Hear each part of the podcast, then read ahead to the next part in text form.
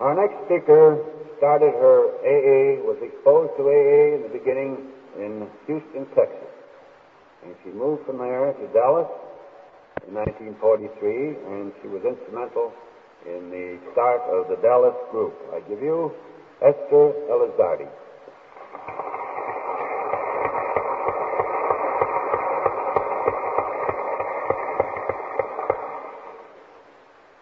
I never get up, but I to try to talk about AA and what AA has done for me. But I don't always hope that I can say something immortal. But I've been here for a long time, so don't don't hold your breath. I won't. I had to laugh when Pat was talking about going to see the woman with the black eyes. At least you could hide that. If you tried to come see me, take me to a picture show, my life was just one series of bangs after another.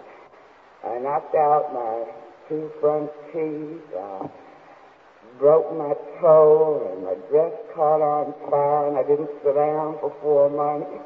And I just never got to go anywhere. Well, I think uh, in uh, all AA meetings we usually say we are alcoholics, and I'm from Texas, so we have a little longer introduction. We have sort of bigger and better things, as you all know. So I'm Esther, and I'm an alcoholic. And through following the program of AA to the best of my ability, I have been dry since May 1941. It's rather hard, I guess, for all of you to see me clean and sober tonight, this afternoon, to ever think that I was in the condition that I was when I came into AA.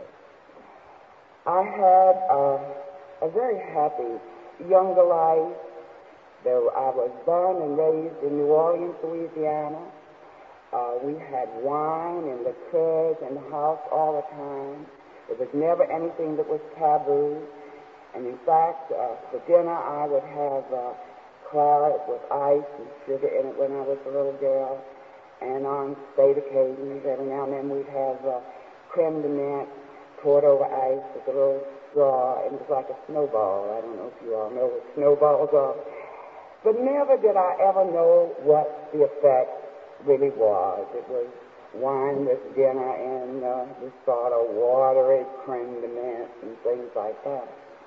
And the first time that I think I realized what alcohol could do for me was the night that I married. All my life I had been an extremely sensitive person. I had been uh, hard-headed mule and so self-conscious that it hurt all over. And I was having this big church wedding. And all that day I was frightened that I wasn't going to be what I wanted to be. I was afraid my dress wouldn't fit right, that the church wouldn't be crowded, I, that I would stumble maybe and fall. And I was just in a panic.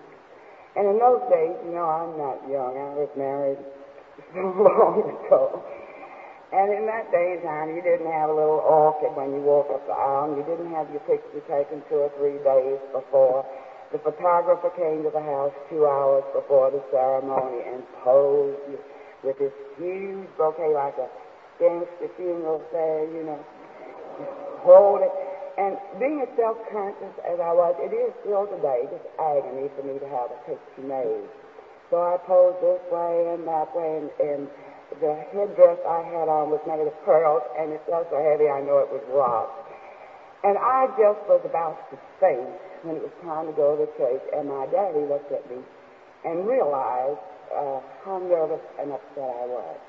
So he turned to this old uh, servant of ours, and he said, Miss Esther is about to faint. He said, well, uh, get her a drink. So this cook of ours was a dinhead. And so when she knew what a drink meant, she brought me a half a glass of bourbon. And down it went. And the church was just three blocks from the house, and I got into the car. It was February. It was cold as it could be. And then we arrived at the church, and as soon as I got there, they started the music, and I walked up that aisle. And that bourbon went all through me. And I walked up there just like Mae West. I knew how to do it all over again. So, anyhow, you notice I just kind of hardly remember it. I was just up and down. So I don't think that I ever thought too much of it consciously, but subconsciously it must have registered. Gee, this is good, you know. So after I married, I grew up. It was during the Prohibition era, and I started to drink with all the crowd. I did not drink hardly at all. In fact, not at all up until the time I married. Then uh, I could hold an awful lot. I brought everybody home. And so just when I passed the line from social into pathological drinking, I do not know. It's a very subtle and a very vicious thing. But pass it, I did. and it was in, I was married in 1924. And along around 31, when I was living in Tulsa, it began to cause comment in my particular group of friends. All of us were drinking too much at the time. You know how it was. You bought uh, moonshine in half a gallon, and it's like going on a picnic. You don't leave till all the sandwiches are gone. Well, you never left till all the half gallons were gone. You didn't want to drag the half gallon back, and you'd hated to leave any in it. So, uh, but I know my husband drank too much. But when it started interfering with the way he felt the next day, he tapered off. But I didn't. And he got, I thought at the time that I was just uh, with a lot of, with a bunch of sissies that they just didn't know what, how to live. And anyhow, I was in Tulsa and was in New and they didn't do things quite like I thought they should do. So when we moved back to Dallas, it got pretty bad. And my husband became very worried about it. And one morning after coming home and finding me passed out, he asked me why I drank. Well, isn't that a question to ask an alcoholic? Why? Why? Well, if I only knew why, I wouldn't, wouldn't have been in the condition I was in. But anyhow, I thought maybe if I talked to a psychiatrist, it would help. So he said he would find out who to go to. And so Frank left, and I got drunk because I had given him my problem. There wasn't anything else to do. And the next morning, I awakened in the asylum. Well, I didn't know what a crazy house was. And, and I, in my drunkenness, I had, I thought, uh, consented to go to a private hospital. So I awakened in this bare room, and uh, I want a cigarette. I don't, my purse isn't there. I was so drunk I didn't even put a robe on. I, I just had my coat, no bed and slippers and just a bare room, not a cigarette or anything. I looked for a bell, and there's no bell. So I get up and open the door on this hall. Crazy people all around me, and I nurse comes and pushes me back in. Well, I couldn't get out of there. I stayed for 17 days, and I would not even talk to the doctor because he wouldn't let me smoke. And I said that I, I wouldn't talk to him as long as he kept me there. Well, I know now that I couldn't identify myself with these horrible people. I thought, well, I was really maybe scared underneath that I really was nuts. There was a tree right outside my window, and there was a squirrel going up and down, and I was afraid he was going to catch me. But anyhow, on the 17th day, this, this psychiatrist let me go home. I had hysterics for the first and only time in my life. I just couldn't stand it any longer. And I went home and I had a trained nurse and he came out to see me every day for about two weeks. And I thought that I cooperated with that man a hundred percent after I came home. But I know now that I didn't. I told him the truth up to a certain point, and then I told him what I wanted to believe about myself. And it went on far from bad to worse. The next year, my husband was going to New York, and uh, he didn't want to leave me alone. I had just gotten a dog, and I wanted a house. I was living in an apartment. He thought I was better off in a building with people. But I didn't think that an apartment was any place to raise a dog. So I wanted a house. And he said, well, he had to go to New York. He couldn't get a house for me and leave me alone unless my father came to see me. So I got the dog, I got the house, I got a new fur coat. My daddy came out to stay with me. And my husband went to New York, and I got drunk. And so it was just uh, one of those things that I just woke up drunk. I wanted to be good. But anyhow, my father didn't, he had known about this awful experience I'd had in the asylum. So he said, he talked me into taking the Samaritan treatment. Well, I know there's so many graduates of the Samaritan treatment here. I've taken it three times. And I say, there's no easy way to sober up, but that's the most excruciating. And it doesn't help because you can leave and drink and it doesn't make you sick. It only makes you sick when the sheep's full of that stuff. So the, my husband had been talking to the minister at our church, and there was a doctor in the congregation that thought he could help me with vitamins. Well, I'd go down and get shot all full of vitamins, and then I'd stop and get my pint. And they don't, the vitamins don't keep you sober either. And then we moved down to Houston in 1940. There was nothing else much to try. My minister had worn himself out. We had tried the psychiatrist. And so it was a series of getting a doctor in to sober me up. I started off by telling you the bangs I got out of life. I was uh, Frank didn't know what condition I would be in when he come home. As I say, for three months I couldn't sit down. For another almost that long, my foot was in a cast because the doctor was waiting to find me sober to take it off. He said I'd break my toe all over again. He left it on weeks longer than he should have. So one afternoon, I was taking my dog for a walk. In fact, I had been down to New Orleans and spent Easter. My husband had to go to New York again, so he took me home to my family and left me there for the month that he was away. And that month, for some reason or other, I didn't take a drink. And I got back to Houston the week following Easter. You know, so darn proud of myself, I didn't know what to do. And Frank went to work that day, and I started in drinking. And about 3 o'clock in the afternoon, I had to take my dog for a walk. And I don't walk straight sober, but you should see me when I'm drunk. So we weaved down the street, and a cruising car passed. And I guess they wanted to take me home, but I got a little bit sassy. So they had me in the car, in the dog, and we brought the dog home, and they took me to jail. Just plain drunk. Nothing else, not stirring feet. So I was completely, I was furious, and I was as drunk as I could be, and I think I must have gone just sort of haywire on the inside when I realized where I was. I know now later they called my husband right away and told him that he knew jail wasn't in place for me, but they were afraid to leave me in this home, house by myself. And then I was in such foul shape that they thought if he left me for a couple hours to cool off, it would be all right. so Frank came down him.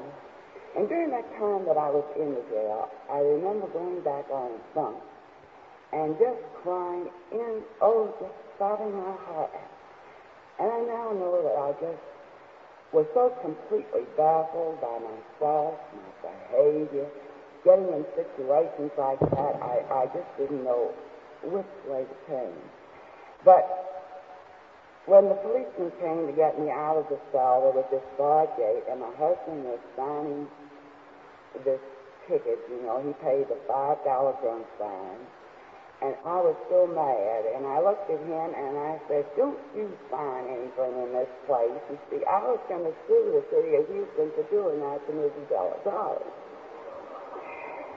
But Frank looked around at me and he said, Esther, he says, remember, you're in jail. You're not at home. And I never ever want anybody to look at me like that again. It was just about two or three days after that that he came in my room one morning. I know I didn't draw a sober breath till then. I was frightened to death and it was all this subconscious fear. I didn't know what was wrong, but I just couldn't stay sober. And Frank came in this morning and he threw a magazine on the bed. And he had held on to it for so long because I had resented everything he had ever done to try to help that he was afraid to let me read this article. He was afraid maybe I wouldn't want what the article had to offer. A friend of ours had sent it to him, and it was a Saturday Evening Post article of AA. He said, I'm not going to lecture you, but when I leave, read this article. And he said, if you want to try this, I'll go with you all the way. But he said, if you don't, you're going to have to go home because I cannot sit by and watch you destroy yourself any longer. So when he left, I had this gate, and I can't see very good, even with my glasses on. And when I have a hangover, I, I can't, can't see it off. I just can't read. I can't do anything. These people that could read detective stories to sober up on got me. I had to look at pictures, and had to be great big pictures. But, uh, I thought, well, I just have to have a cup of drinks for my eyes to focus. So I got a cup of drinks inside underneath my belt and put on the specs and started reading. And from the moment that I read what AA has to say, I wanted it. I don't know, something happened. To me, after a little over 14 years in AA, there's so much awe about it I would love to be able to say, tell you all how and why it works. I would like to be able to define it. But to me, it's, it's, it's a growing life and it's a escaped definition. It is uh, it's something that uh, it can't be taught, it has to be taught. It's believing spirit setting other believing spirits aside. And I think the most wonderful thing about it is it can be achieved in any walk of life because the achievement is not ours, it is God's. And I believe that there is no situation too desperate, none too difficult, nor any unhappiness today to be overcome in this life-saving venture, Alcoholics Anonymous.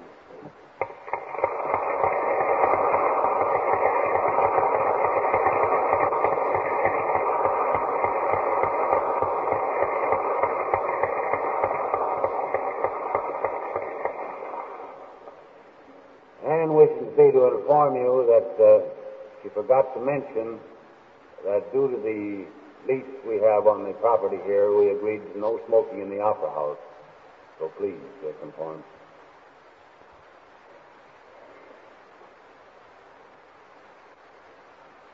You know, we're 20 years old now, and uh,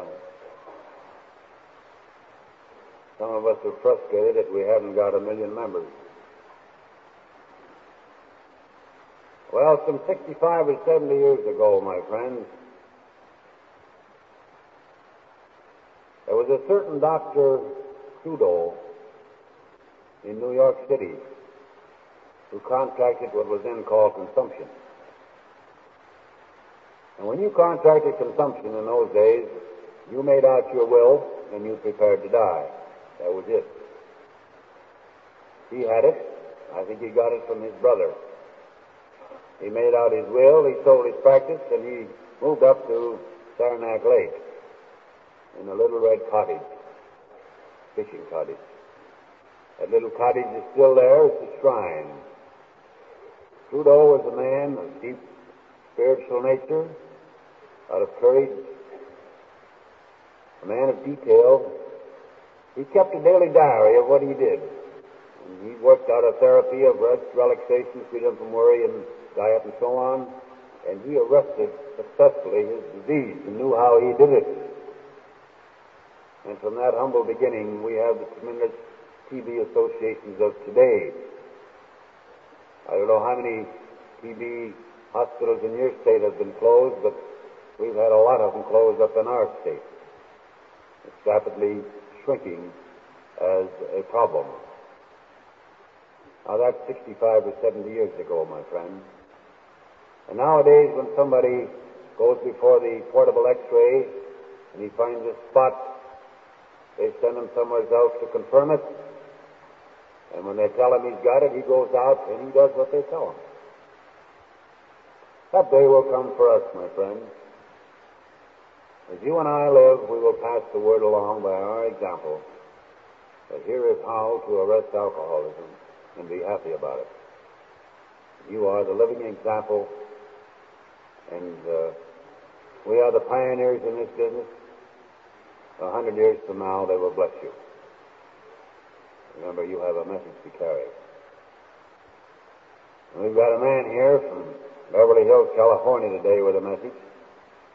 He's carried it in lots of places. He originated in the Midwest, Kentucky, Indiana border. He did his preliminary drinking out here in the Midwest. He uh, took his postgraduate course in alcoholism uh, out in California.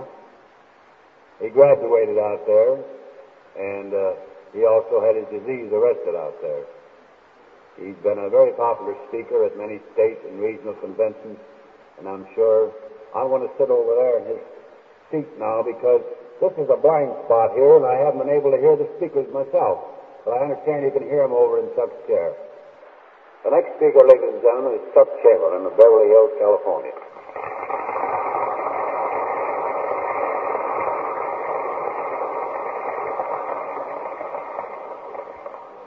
Thank you, Pat and good afternoon, ladies and gentlemen. I think this would be an awful good time for us to take the other 28 minutes of uh, Anne's period of silence. In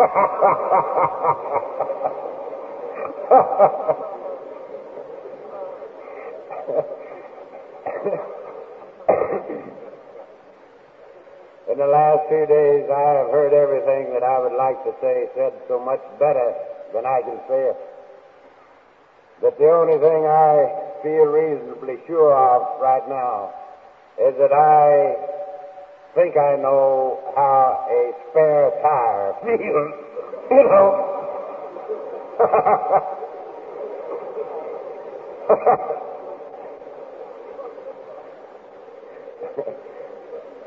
And in the very short time that we have together, you know, I can't get warmed up in 20 minutes. I don't even get in high gear until about 35.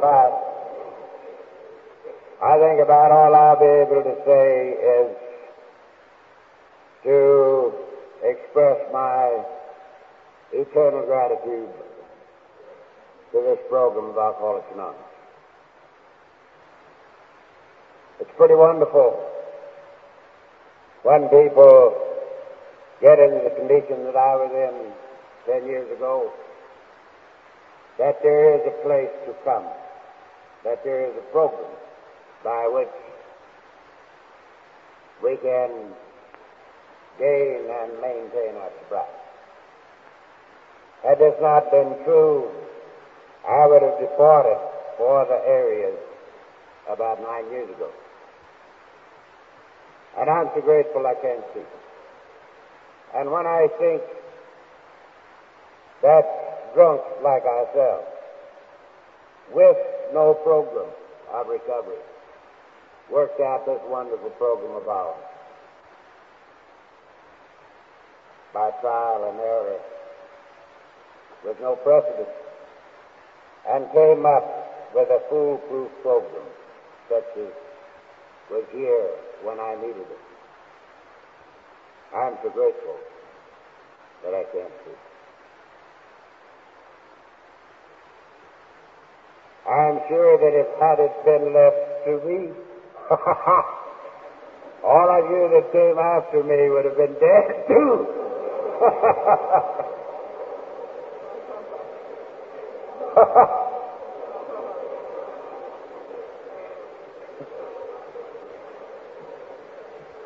have two or three admirers out on the coast. And every once in a while they get up and eulogize at me quite highly, you know, in an introduction. And there's nothing that tickles me so much. I just sit back there and laugh way down deep. Because I read Jack Alexander's article in 1941 And I was already going down for the third time. And it took me until January 1946 to get here. I knew it was here too.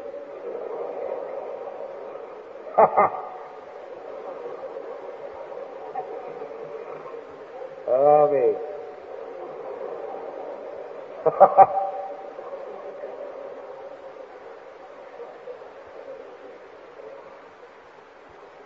and since I could not get sober and stay sober, try as I might, there is nothing within me that even wants to believe that I might maintain sobriety by myself. I believe that the most meaningful words to me in Alcoholics Anonymous are these. A is a fellowship of men and women who share their experience, strength, and hope with each other.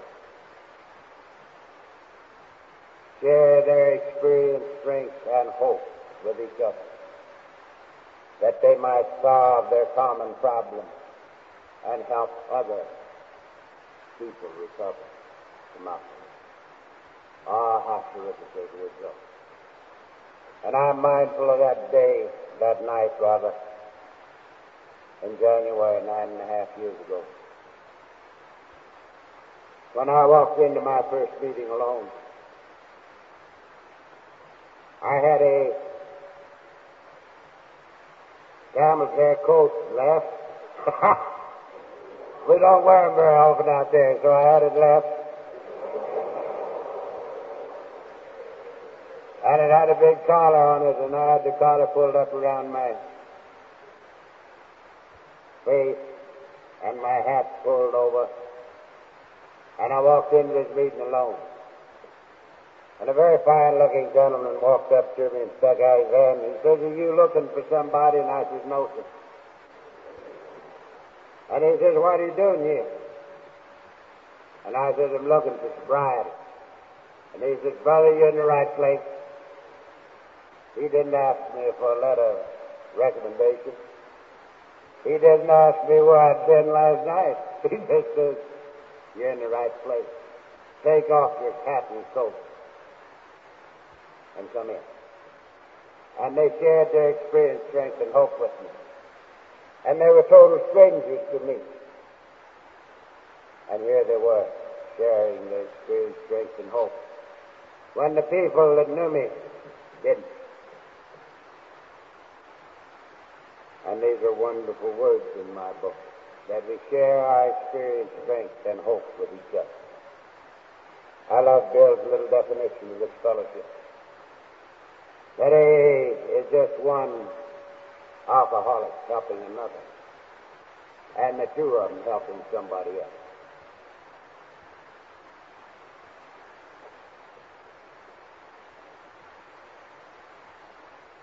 I never had the privilege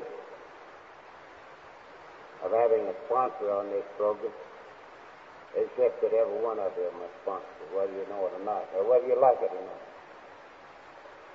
And so, I think the thing that I took away from me, from that first meeting, more than anything else, was that spirit of fellowship. I think we have two things in AA. We have spirit and principle.